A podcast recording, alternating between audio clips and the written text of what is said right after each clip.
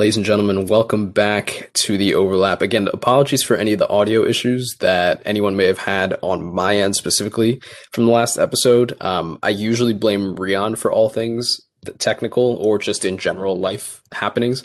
Um, but no, that time that was completely on me. So apologies for that. But we're going to kick it off this week. Of course, we're going to be talking about La Liga. Of course, we're going to be talking about the big three. We're going to be talking about a little couple other things going on in Spain. Um, yeah, Rion's back. I'm back. 2021's kicked off. Uh, Civil War 2021, I should say. But uh, it seems like it's this is honestly. I saw a tweet today, Rion, that was like, I think 2020 was like the 90 minutes of regulation, and then 2021 has started off in injury time and that's where we're yeah, Jan- January was was added time. Yeah. I think we're not even injured. I think we might be in like extra time. This is the last 30 minutes. like, yeah. yesterday was the first 15 minutes of extra time, and the next two weeks will probably be the second half. Yeah, exactly. Um, and then the second leg starts after inauguration. and so. then we go to penalties for, for the rest of the year. yeah, exactly. Exactly. Yeah. So basically uh last last day or two have been uh, very interesting at least in the states for uh, for those listening. Rian and I were actually supposed to record this yesterday and between watching a somewhat entertaining Barcelona game and also watching the world I should more or less say the Capitol building in DC burn um got a little distracted now, figuratively. But now. the fact that we have to say figuratively is for now horrendous. Exactly, exactly. yeah, but anyway, how you doing, Rion? Um, not radicalized yet, Elliot. And that yeah, do you have to say yet? Should I be concerned in any no, way? No, no, no, That's that's more than than can be said for. Um, I think as Ted Cruz said yesterday, thirty nine percent of the country doesn't believe in uh, the election results. So I guess I'm not in that 39% of radicalized yet. So that's that is all. See, again, you keep saying yet, and I'm I'm growing more and more concerned the more you keep talking. So I'm just again, if you have anything to tell me, just let me know. I'm just I'm yeah, no, not I'm, anyway. what I'm doing all right. I'm doing all right for good, circumstances. Good. Um, Have you taken yeah, any trips to uh, our nation's capital recently? No, no. I, I'm just remembering. It, you know, the first thing that came to my mind when all that was happening. Um, so Elise and I, as people know, we went to the same high school and middle school together, and in freshman year of high school, um, we were in DC yeah. in August, the the just before school started, our whole class, um, an annual like DC trip where we go and talk to senators and congressmen for like this project that we were doing.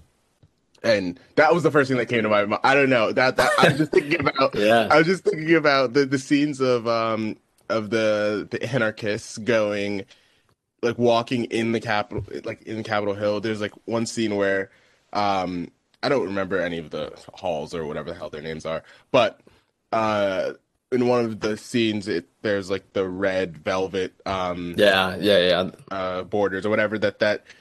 weirdly enough, in all of their in all of their chaos, they chose to they chose to adhere by the the lines set up by yeah. velvet ropes that are like for like tourists. Like, yeah. like that's yeah. why I remember being in there. So it's uh that was hilarious. But um No, it's true. It's true. Yeah, we, we, just, we were there. thinking about what, what, that that was one of the first things that came to my mind. I was like, wow, I've been in that building too. And yeah, a lot of people have been there. Like it's it's it's very common for visitors and and whatnot to go into some of the not all of the Senate and House you know chambers, but you know congressional offices. That that's an you know normally a place that people can also visit if they have approval and things like that. I actually met Rand Paul when we were down there because um, I went to his office to see if anyone was around. I'm just a, whatever 13, 12 year old kid trying to look yeah. around. He was fully sitting there, and I was like, I have absolutely no business talking to you. but anyway, that's neither here nor there. Yeah, yesterday was an interesting day. We've uh, we've seen better days to say the least but uh, i do know i do yeah. know yeah that's an understatement but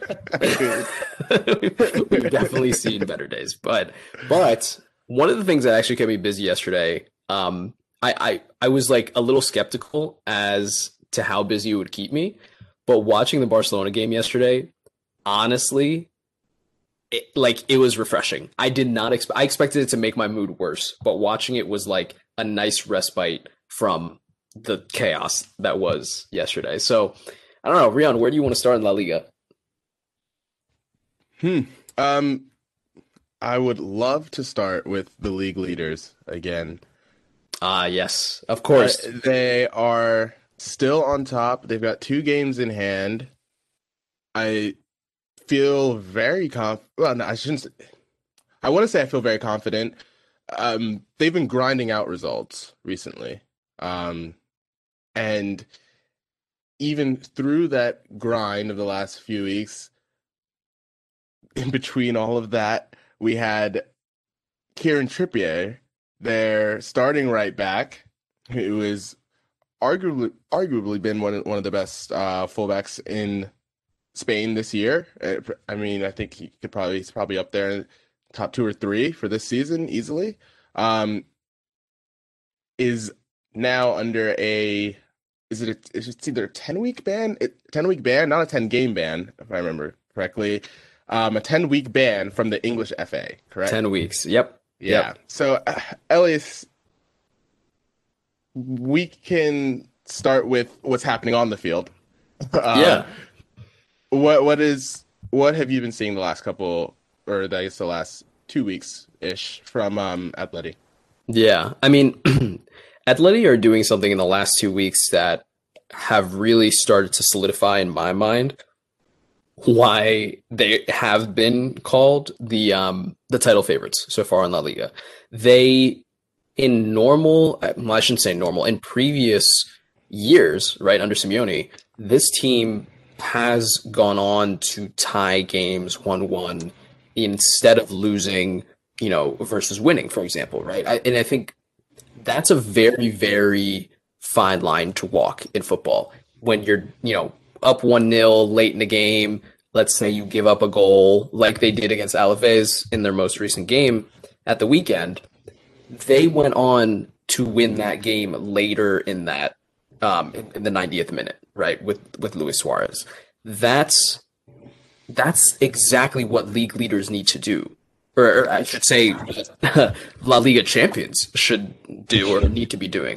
In a lot of those cases in previous years, there's a reason why Diego Simeone had racked up so many draws, even last season. That's partially what led to a lot of their dropped points. It was not losses, it was draws.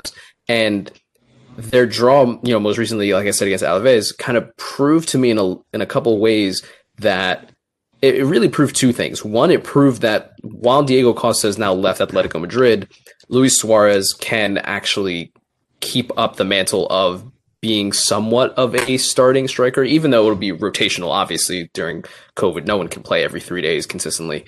Um, but the fact that he did play the, the full game and is being utilized, in my opinion, very efficiently by Simeone, that is a very good sign for for Atleti. The second thing is the fact that this team didn't recede or rescind back into a defensive block and just call it a day. That's normally what I have seen out of Atleti to try and preserve a draw. But really, this team could have again scored another goal after their second goal against Alaves. They, it could it could have been three one. It it really was Atleti showing that they they are hungry for the La Liga title. So, I mean, very positive things, honestly, on the pitch from from Atletico. Yeah, and that's in the last three games. It's nine points in the last three games. Um, nine points from five point eight expected points. So, and that's the widest margin of any of the La Liga teams in the last in the last three games, which just kind of underlines what you've been saying, right? That they are finding ways to win their ability to not only grind out results, but win when not necessarily playing to their best ability, which is just such a necessary trait for champions. They've been, you know, they've ticked every box, really. Um, I feel like as the season has gone on, they've been ticking all the boxes that you need to see in a team that is able to last 38 games because you're not going to play well every week. You're not even going to necessarily play well every month, right? So I, I think it's been great, and and also to have the luxury to bring on Joao Felix in the last half hour of that game, yeah, and kind of changed it. And even though he's he's fallen off the pace of the first couple months, first couple months of the season a bit, um, and I don't think that's necessarily down to him. He's had three shot creating actions in his last five La Liga games in the league, which is um, definitely not at the level that we expect from him. But at the same time, he hasn't had more than 35 touches in a game since November 21st against Barcelona in the in the one 0 Right. win. So he, he's not. I, I still think they can get him involved more. But um, he had the game winning assist against Alaves, and and that's what we that's what you expect to see from him to come on and change the game, and he does that a lot, especially coming off the bench. He does that very well. As a, he's a great super sub. He shouldn't shouldn't have to be relied be, on yeah, that, he shouldn't be just but- one, yeah. but to have the option to rest him in games and not have to start him and know that even if you bring him on for that 20 minutes, he's going to make that big of a difference, even Yep. at his young age. eh, That's just, again, another thing that kind of ticks the boxes for Atleti. Like, they don't necessarily have to have their best 11 out there every single game, right? Yeah, and and the other thing too is the the fear that I had with Atletico is when they lost Diego Costa, um, really within the last week or so, my fear was that there wasn't any natural replacement for someone to be either Suarez Suarez's partner or backup in, in some ways. Um, I mean, we could talk about how Diego Costa left and everything, but it's irrelevant now. What's relevant is how do Atletico supplement his departure, and it's very clear that the answer is either an extra midfielder or attacking midfielder playing off the striker, or it's simply just Luis Suarez on his own, isolated, but the whole of their midfield line presses up with him, right? He, he's not isolated in the sense that he's pressing on his own. He's isolated in the sense that he is a point man. He's a gunman. He's a just the lone striker, right? Um, so that's very interesting for me from Simeone because it requires all of his midfielders to I don't know how they can physically do this run more, um, but it's an overall positive contribution to the team. So there's a, there's an article out in the Athletic about it this week about how Simeone is transforming this team with a 4-4-2, both in possession and um, defensively, and it's it's very interesting. It's spot on. Yeah, and yeah, Suarez has really kind of stepped into pretty much the same role that Diego Costa was in with Atleti back in 2013. So it's almost like a like for like kind of role that he's playing. Um at a much older at a much older age, which is crazy. But um but no, he's he's having the same influence on the team. But shall we move to off the pitch, Elias? Um, Yes. and the Trippier ban. What can you tell us about that? Yeah, this was this actually goes back to when he first came to Atletico. Um, so for those that probably remember, right, Kieran Trippier came from Spurs. Um, it was kind of unclear with his contractual situation, what was going to happen, where he was going to go. No one really had a full answer. And of course, it should be known that there are betting markets for where players are transferred to. Um, the the biggest, I guess, knowledge gap or institutional knowledge that's crucial in some of these betting markets are the players and agents themselves. and so, just so happens that, you know, I think probably a couple months or maybe six to 12 months after his transfer uh, came out that Kieran Trippier had just, you know, mentioned to a couple buddies, yeah, I'm uh, I'm going to Atletico Madrid from Spurs, and uh, there are WhatsApp messages. There's evidence everywhere. It's not like something you know that he's clearly not in the wrong for. He very much committed these acts, um, and his, all of his friends are the ones that had balls enough to do it. Placed bets on him going to Atletico Madrid, and of course. This was subsequent, subsequently found out. Um, and this is the outcome of it. He is banned for 10 games for playing for, for Atleti. And there are kind of two important points I should make about this. First, is that Atleti basically came out and said, this is kind of BS because we had nothing to do with this, but somehow this directly and only impacts us as a team. Um, which there's an argument to it, but also I think there's a counterpoint to that in that you are the parent club of that player and you're responsible for their actions. so it, it's kind of it's give and take because he also wasn't parent or a player of that club at the time. So that's a whole one side of it. The second part of it is that Kieran Trippier is not appealing this, which basically is admission that this happened.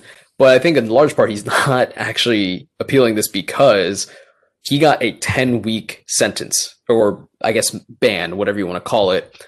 When in reality, by the book of the law, if you look at the rule books that um, I believe the the English FA, Spanish FA um, have put forward on you know gambling things like that, sports gambling, twelve weeks, I believe, is the minimum sentence that you can get for uh, an offense like this. So he was in some ways let off, even though 10 weeks is a long time by the rule book and by the law. He's actually doing okay. So, yeah, I think it's it's an unfortunate situation for Atleti because they've had to supplement now not only Diego Costa but Kieran Trippier. Um, but I, in all honesty, I think Trippier is probably a bigger loss for them. Oh, definitely. Um, and this means he's most likely missing the first leg against Chelsea. Um, although it, smiles internally. I mean, well, the last time that he played against Chelsea, he scored an oh, the best own goal I've seen in a while. A, a beautiful finish. That is true. Um, um, but no, it it rubs me a bit the wrong way coming from the English FA purely because the amount of teams in England that have a betting sponsor as their on front on the front of their jersey is just like it's it's an unbelievable it's like an almost American level of hypocrisy. So it's really tough on Kieran Trippier on or not tough on him. I should say tough on Atleti itself. I I sympathize with them because he probably deserves a pretty big fine more than a ban. Um, but yeah, it just it it reeks a bit, you know, of hypocrisy. No, yeah, I think that's and that's probably the argument that his friends that made those bets are making right now because yeah, it's kind of he's just in a tough spot. Like it probably you can make the argument doesn't warrant a ban, but at the same time, if you're going by the you know rule of law, he got a shorter or lesser ban than normal. So it, I, I don't maybe maybe that maybe those two weeks were was the FA just grappling with the the ethics of, of their own of their own yes yes of leagues, course having betting sponsorships all around the stadium, having betting commercials shown at halftime and, and in between games. Yeah, maybe, maybe, those two weeks were, were really where they're like, ah, maybe this is slightly hypocritical. Mm, mm. Who's the real utilitarian in this? We can talk about philosophy in soccer for, for as long as we want. But anyway, that is what's going on with Kieran Trippier. Um, Atleti are in a good spot, like you said, with two games in hand. But it, it should be noted that their next two games, you know, on Saturday in the middle of next week, are against Athletic Bilbao, who did just replace, um, you know, their their coach and Garitano uh, with a familiar face to Valencia uh, in Marcelino. So, uh, or, yeah, God, I yeah, I don't even don't even get me started on that. This club is but... hilarious. They're like, I mean, so many similarities between well no not so many in this i would say similarities in the manager changes um of valencia and wolves who no or yeah who who at one time um or no not wolves sorry watford. I'm totally thinking of watford. Yes. Yeah yeah, yeah. watford and and valencia actually it's very funny. It, yeah it's it's funny how barcelona the manager just, changes. Yeah hopped around. Yeah yeah, maybe he'll go to Wolves and Watford next. I really don't know. Um, but Atletico do play Bilbao, who have been struggling relatively, um, and then Sevilla next week, and that's the game I'm very excited about. So, um, two two tough games, and honestly, their schedule leading up to their uh, their game against Chelsea, their first leg in the Champions League, is actually not not too easy. So it's going to be a tough couple uh, couple weeks for them. Let's see how their two games in hand go, but they're in a good spot. All right. Well, next, shall we go again to the other side of Madrid? Where we we always have to stay in Madrid. As much as I hate it, we have to. where, as we talked about before, Madrid have stabilized and are playing very well, um, results wise. I'd say. I, since their loss to Alaves at the end of November, they at that time when they lost Alaves, they were in fourth, um, 17 points from the first 10 games, seven points off first place. But since then, 19 points, the most in the league, tie for fewest goals allowed, and second in uh, expected points and expected goals.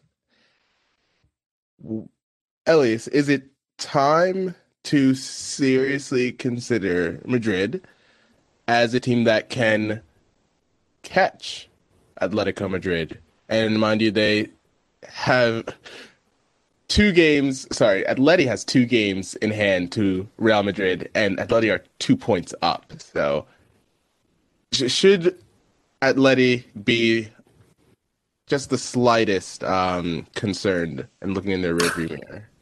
Um, to answer that question 100% absolutely yes they should be concerned it right now it doesn't matter what happens in those two games in hand because you're basically relying on results that have not happened right? You could you could talk about a game they might tie one win one. They might lose one win one. It, it doesn't matter what those two games in hand actually result in because it doesn't matter um, because they have not happened.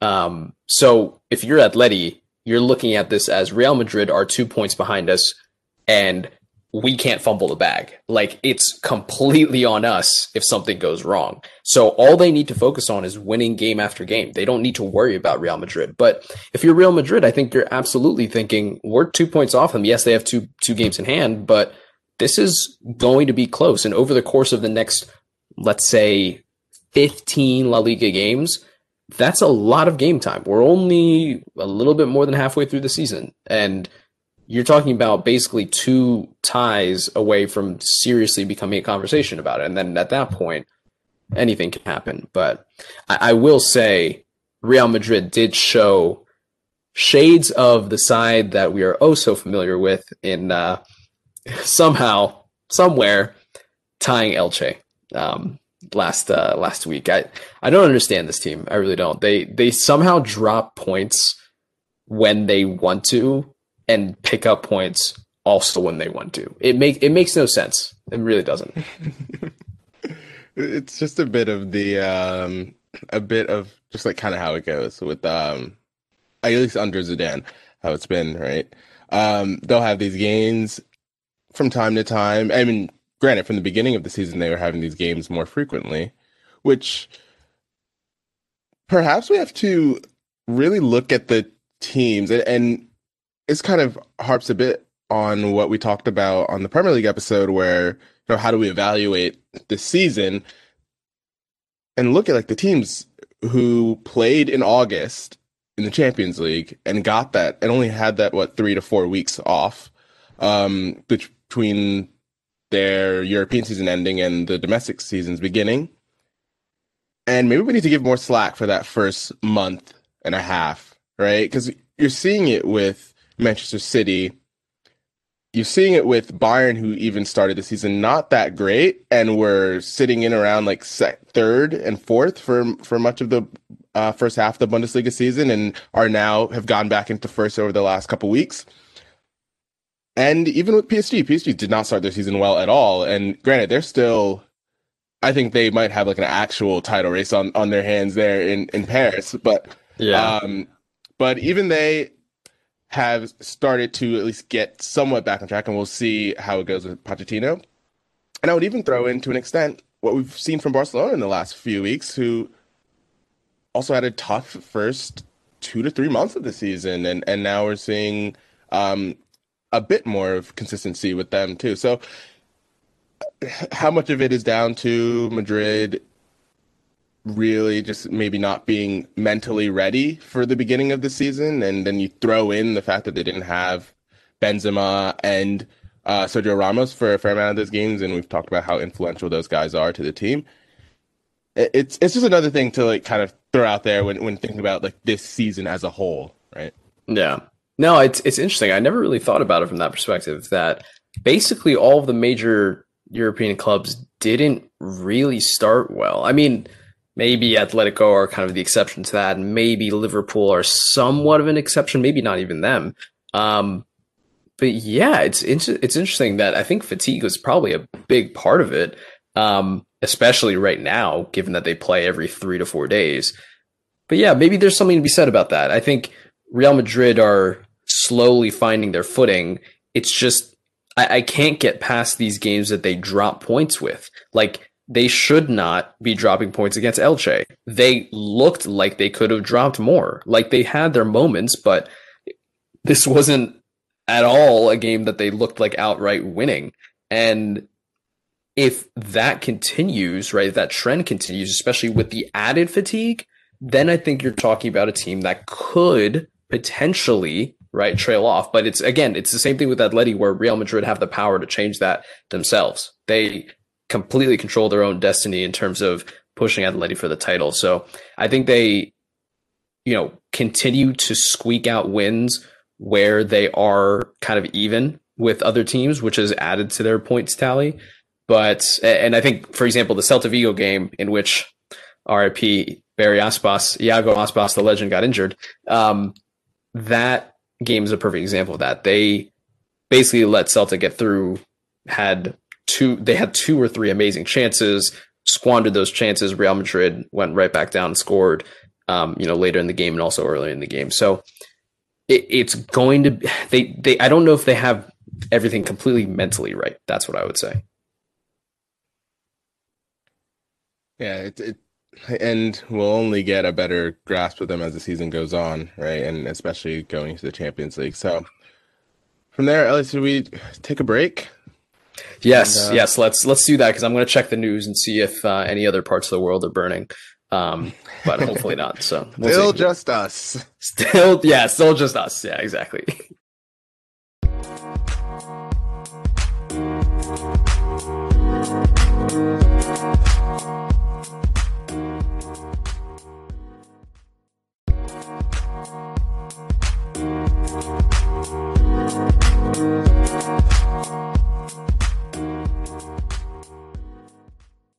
Ah, Rian, Rian, Rian, Rian. Nothing, uh, nothing extreme. I think happened in the world. At least I don't. I don't think uh, Twitter is usually up to date with things, but not yet. Again, doesn't it doesn't seem like things went haywire yet. Um, but yeah, where do we leave off, Rian? Where do we want to go? Shall we move to Catalan? Right, the Catalonia part of Spain. My favorite part, where where Barcelona have shown real strides. I think in the last um, few games. I I think I said to you, I don't remember if I said on the pod or, or, off of it, that I thought they looked really good against Huesca um, a couple games ago, and including a five to seven minute period leading up to the first goal against Huesca where I, I thought it was. I mean, you could tell me say better than I, but it was like the the best 10 or so minutes of, of Barca that I'd seen in the league, at least all season. Um, and they looked really in control. And they showed a lot of that again this past weekend, right? And yeah. really showing signs uh, of life here, huh, Elias? Unbeaten in their last seven games, five wins, two draws, 17 points. That's the most in that span. First in non penalty expected goal difference, first in expected goals. I wait. Really? Yeah, over that span. Over yeah. Interesting. Yeah. I did I that I didn't know. That I didn't know. That's really interesting to me. They're, they're, I um, mean, the chances are being hmm. created. I, Ellie, tell me how you're feeling about it. Yeah, my my initial thought to those stats is that now that I think about it, it might be skewed by the Huesca game, but um, yeah, I, the last, let's say three, no, I'll say the last four games, um, ranging from Valladolid, Eibar, Huesca, and Bilbao, I've been overall impressed, not thoroughly impressed, impressed with the way this team has come out and played. They have, of course, like Rion said, dropped points in that span. We tied Eibar at home, which objectively should not have happened, not because of anything controversial, just because of the nature of how we played and the fact that, you know, Eibar are really kind of struggling right now. Um, and that game was at home. I think the way that the team responded in the game against Huesca, which was also at home, and oh no, I apologize, Huesca was away. Um, but the way the team responded was very strong. I mean, they controlled the virtually the entire pitch, and they did the most quintessential, I guess, cliche thing in football, which was basically Ronald Koeman, I guess, doesn't really have faith in this back line, so he defended by attacking. That's the cliche that I would go with. So he, I think, has started to find his Gala 11. I think he's starting to hone in on what that looks like, and things really changed. I have to highlight this when Dembele come, came back. Dembele and Sergiño Dest on the right hand flank have allowed for a so much freedom and chemistry between each other to basically overlap, interchange, etc., but also not putting all of the attacking prowess on the left hand side and Jordi Alba and his positioning because I could see he was really getting gassed after a couple of these games in this seven game stretch that Rian mentioned. He's been great. Jordi Alba, I think he's been great this season. Like really, he, he has. Yeah, he he shockingly has been decent. Um, but you can't always rely on one person just as a given. So getting Dembele back, and he shined in the Bilbao game. Um, you know, yesterday we're recording this on Thursday, and they played Wednesday. That was their game in hand too he he played amazingly. I mean, he was involved with almost all of the buildup. Uh, Sans the uh, second goal, which saw Iniesta combining with Messi. Oh, sorry, of course, Pedri combining with Messi. but um, yeah, it, oh, there was there's something clicking in this Barcelona side. I think one of the major you know factors for that is Dembele's return, giving this team width, and I've seen already how much wider this team is. Just there's always someone on the on the on the flanks. It's you know giving me shades of David Villa and Pedro of their positioning, always staying on the touch lines. and then the second thing, which I I don't know if it's a good or bad thing yet, is Sergio Busquets getting his starting position back next to Frenkie De Jong. And I haven't figured out if it's good or bad. I haven't figured out if it's too much of a defensive liability. I mean, it is more of a defensive liability than Pjanic, but it seems to be working offensively. Um, combining Frenkie De Jong's freedom and yeah, Busquets. The runs, the runs from Frenkie De Jong that we've seen into the box more and more. The second goal against, I think it was the second goal against Huesca, where obviously it was an amazing pass from from Messi, but that run that was made by De Jong, and I can't remember if it maybe it was the first it was, or. Uh, Pe- oh, oh, yeah. oh, Pedri scored the maybe, goal. This is against Bilbao. Yeah, I know you're yeah, talking about. Yeah, yeah maybe one of the goals where De Jong makes the run to create space. He's making those runs into the box now, and he's doing it more and more, um, or more effectively, I should say. Because I think he was doing it a bit. I think he was doing some of it in the first half of the season too. But um, it seems like he's oh, picking he, his yeah, timing more.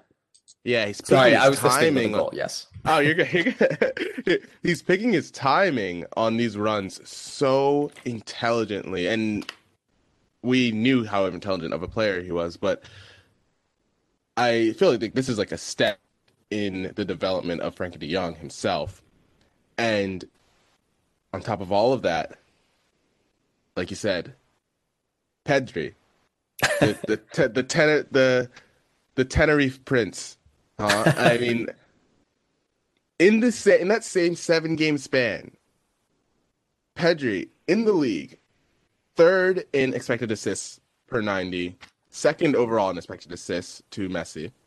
He's fifth in the league in non-expected, non-penalty expected goals plus assists per 90, and tenth in the league in key passes 90 in that seven game span.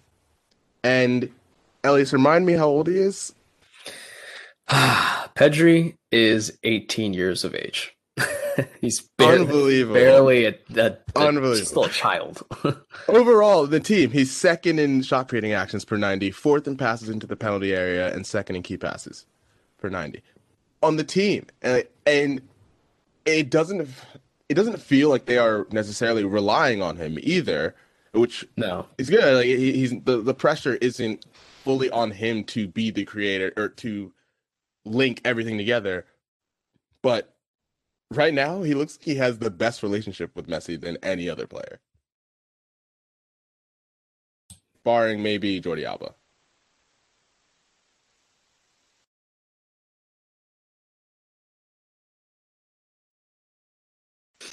Yeah, I mean Pedri. I don't think anyone can deny that. Um, where I think that we need to be careful is with the hype. I mean, there's a report out this week uh, from Transfermarkt, right, listing Pedri's transfer value going from 5 million euros to 50 or 55 million euros, which they equated to Coutinho and Hazard's transfer value, which is just no, not stop. He's 18. Let's breathe. You are stop comparing him to other players and and doing that whole spiel right now. What I think is Yeah, important better than Coutinho. Uh, for for Barcelona, for Barcelona, yes. For Barcelona, yeah, yes. Yeah, yeah, Uh, yeah. Actually, yeah. I wouldn't. I wouldn't shy away from that for sure. Yeah, no, I don't think anyone disagrees with that. Um, where I think I, I would like to continue to see this sort of progress is just purely on the pitch, right? Pedri needs to play. He's young. He needs to develop. He needs to play. It's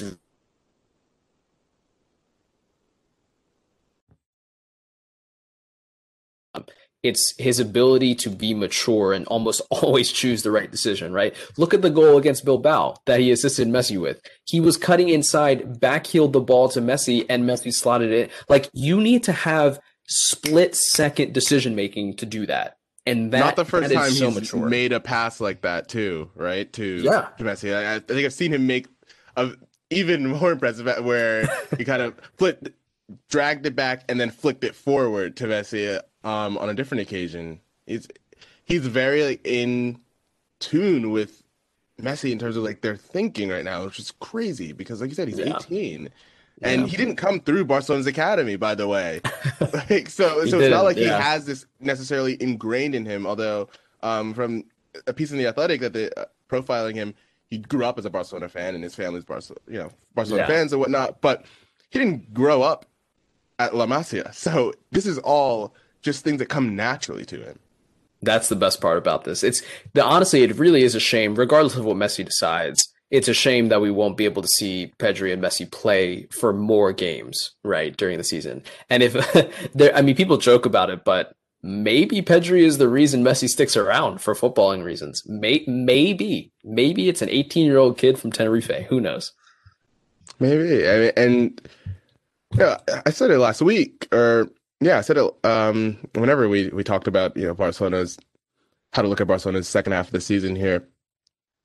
He's he's part of the core. Uh, You look going forward, him and Ansu Fati and Frenkie De Jong. That's your core right there. It- things need to be sorted out in terms of you know who are the center backs of the future, obviously, but and and probably a long a more longer term um answer to the the center forward position but you've got those three guys and a healthy Usman and Dembele Yeah. the I mean things are things are not necessarily going to be at the very very heights of what it could be for this season obviously we've talked about the reasons for that but as far as like a transitional season could go where you're able to establish that core there's there's such high potential for for I think this Barcelona team in the in the next 2 years go 2 to 3 years going forward if they get the other things right Yeah. Yeah, I, I agree, right? The the pieces have always been there. Fun funny enough. It's the combination, I think, of Bartomeo obviously resigning and a new president coming who, fingers crossed, will have much more of a sporting project and focus. And he needs to, you know, sort out the whole financial situation. But right, the pieces on the field are are they're they're there. They're strewn about and they're kind of messy but you can build around this. It's not. It's it's salvageable. That's my point. So I agree with you. Oh yeah, We'll, we'll yeah, see. more than salvageable, honestly. Yeah. yeah. Yeah. We'll definitely see who the uh, the new next president is. We'll know in about a week and a half or so. So I'm, yeah, I'm a little nervous about that, but beyond that, I think that uh, that covers Barcelona. So I don't know if they challenge for the La Liga title, but if we get top four at this point uh, and go far in the Champions League, I'm success. Third, like yeah. third place, you get these guys genuine minutes. Fingers crossed that Ansu Fati is able to re- recover fully, um, yep. and you go again next season. I, this this team's in a really good spot, I think, going to the future, and I feel much better about the future prospects of this team now than I did in August. Let's say so. That's true. I mean, which is very easy to, to feel better now than it, than it was in August, obviously. But literally but, um... anything was better. so yeah. other than a second leg, of course. But yeah. Anyway, oh yeah. why don't we go take a look around the rest of La Liga before we wrap up? Um, talk about a couple of the teams that we really talked about in our preview of La Liga. Talking with our former league leaders, Real Sociedad, Rian, they've uh, they've fallen off. Right, they're they've lost two of their last four games, drawn one, and they are now down to fourth place, and they are a game ahead, actually, of the two teams around them. So, I, I'm a little a little concerned about Sociedad, especially because we shouldn't forget that they have Manchester United in the Europa League. So, one former league leader to one wannabe league leader, it's it's not looking great for Sociedad, but I'm hoping, hoping that David Silva can come back into this team and basically shake them awake. Because um, I, I, honestly, I, I don't know if it's anything other than just finishing and having a stronger presence in the in the the what's it called final third. Yeah, they've from like you said a position of of being in first for a fair amount of the beginning of the season, they're in a real dogfight now for fourth place. Right, they're one point above Villarreal, who has a game in hand, three points above Sevilla, who have three uh, three games in hand. So, yeah, it, it would be really disappointing for them to start that well and not even finish in the top four. And you know, there there are a lot of great players on that team, and it would just be very, very sad to see it. And like I said, David Silva coming back will be huge because even at 34, he's been arguably their best player this season. I think you could make a shout for um Oyarzabal, but he's been so influential. And the games that I've that I've gotten to watch of them, he still looks like the same player that he was for Manchester City two years ago. So he is so so important to this team. So yeah, uh, very disappointing, honestly. Their their form recently, but um, yeah, this is they're in for a dogfight. I, I think they would have taken this scenario if you told them before the season, though. Yeah. Right. So yeah, that's that's actually that was going to be my point, right? I think fourth and a, a close fourth at that probably would have been taken by them. Um, it, it absolutely would have yes, they have lost actually three of the last five. Now that I think of it, um, I, I think I think it's totally fair to say that they they would be rather be in this position than what they could have potentially expected otherwise. So Real Sociedad, not great, but again, hoping that this is the the bottom of the barrel for them and only can look up. Um, but meanwhile, a team that definitely definitely cannot look up right now is 17th place Valencia, literally sitting tied on points above the relegation zone with Elche yeah. at the bottom. This is a bit more of closer to what we would have expected from Valencia, from Valencia going into the season with all of the things going on around this club in the yeah. last just say not even summer just say the last two years two years yeah. So um yeah I, I feel for our young american Yunus Musah Um, but you know, it, it there is a bit of a correlation there between him getting his chance in this team and playing so much at this age when he's still a bit you can still watch the games. He's still raw uh, he's still yeah. a raw prospect i think and you know in a normal functioning valencia season or uh, administration, honestly, um, he probably wouldn't have gotten the game minutes that he's gotten. Um, True. And and so and while it's great for the for him and and obviously the U.S. national team, it, it's more of an indictment on what's going on at Valencia behind the scenes, right? Yeah, super fair. Um, the, basically, if you haven't heard our discussions on Valencia in the last year, the TLDR is that, and you can look this up. Peter Lim has destroyed this club. I mean, it's not, it's not even a subjective opinion. It's just a purely, I guess, historical depiction now at this point of what's happened to Valencia.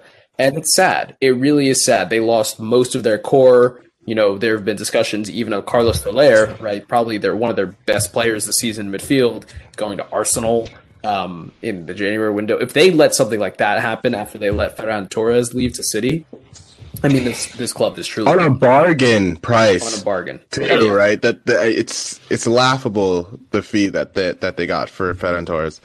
Yeah, it's it's actually genuinely highway robbery. And if any teams come in and start poaching some of these players as they're basically their ship is sinking, it's not looking good for them. And there have been reports, of course, that Javi Gracia, you know, Valencia's coach, is uh, you know could be sacked very soon. Which fair, but also what else are you going to do? Yeah, I, I, mean, I feel for him too because another a guy who was a former Watford manager, who I remember when he was sacked by Watford, it also felt weird. It also felt really unfair. Yeah. So I mean, I feel for him, and he said in the, I think even at the beginning of the season that he said he was like, I'm, look with all the things that are going on, all I can do is focus on the players that I have here and coaching them. And to his credit, he's done probably as well as he could have considering the circumstances. So I, yeah. I feel for him. No, I, I completely agree. And I, I don't know what Valencia are going to do because they are basically, for all intents and purposes, in the relegation zone. But, but if you take a look at um, what's it called, their next couple of games, right outside of, well, I you know they do play right Atletico in uh, in a couple weeks time, but outside of that, they have Valladolid, they have Osasuna, and they have Elche uh, before the end of the month. So games that in a normal scenario should be winnable with them for you know for them outside of Atleti, but um, this probably isn't normal for them. So yeah, Valencia has some work to do. It's a shame, a shame, honestly. Yeah, yeah. Well, lastly, let's just briefly touch on uh, one of my favorite teams this season, and honestly, I think probably one of Rian's favorite teams this season in Spain, in Valencia, or sorry, in Sevilla, excuse me. Um, Sevilla are again pushing Barcelona for that third, fourth spot. They are in fifth, but they have a game in hand on Barcelona, and with a win, would go up into third over them. So Sevilla's next two games, and I just want to briefly touch on this this upcoming weekend and on Tuesday. Sociedad and Atleti, two teams that are above them in the table and are essentially must win games for them if they actually want to aspire to be in the top four. These are the games that Lopetegui needs to be winning, at the very least, getting points from if he wants to be in the top four. So I, I don't know how Sevilla are really going to come out in any of these games. I think it's going to be pretty consistent what they've done across the entire season. It has been relatively consistent. Um, but they're they're just very important games for Sevilla. Yeah, I mean, especially the Sociedad game. Like that's yeah. one where they they win and instantly they're tied on points with with Sociedad. And granted, I think they're they're at a plus seven in goal difference right now, where Sociedad's at plus fourteen. So it'd have to be quite a win for them to to to go above Sociedad um, this weekend. But no, Saturday's a huge day. I mean, that's it's a massive game. Like we can start calling these like legitimate massive games now because we're granted Sevilla's only played 15 games so far, but after this, this will be 19 games played for Sociedad. That's half the season, and so officially, we're kind of we're not at the business end of the season quite yet, but no, but we're we're getting is, towards important stuff. Yeah, yeah, especially especially because these two teams are still in Europe. and Right. it's about to get even more hectic in three weeks. So, picking up the points when you can now, when you don't have to play two games, uh, two or three games a week, it's crucial. Yep. No, I completely agree. I, I I don't have, I will say, like the most confidence in Sevilla winning both of these games. I have confidence in them doing well potentially, or at least playing well. But I don't know if I have confidence in in them winning both those games. I don't know what it is. It's just something doesn't sit well with me con- with their consistency. So again, we'll have to see how it plays out. But uh, I think that wraps up our La Liga episode, Rian. That it does, and um, yeah, I've got nothing else. There, all, all I can say is uh, everyone, especially if you're in the DC area, please be safe. um, I think we people have forgotten that we're also in a global pandemic. yeah, and yeah, I mean, it's basically a super spreader event that we wash saw hands. Like, oh my gosh, yeah. I, I mean, seriously, but um, yeah, everyone stay safe. Most importantly, stay sane if you can. Um, Seriously, and uh, we'll try and help as look much as we forward to can. more. Yeah, look forward to some more, some more soccer for the for the next few months to take our minds off of what's happening around us. For sure. Well, as always, ladies and gentlemen, thank you so much for listening. We'll be back with our uh, our additional podcast next week, talking about the Prem. We'll be previewing the Manchester Manchester United, excuse me, and Liverpool game the following weekend, and of course, bringing you the great content from La Liga. So, with that, thanks again, everyone. Talk soon. Thanks, guys.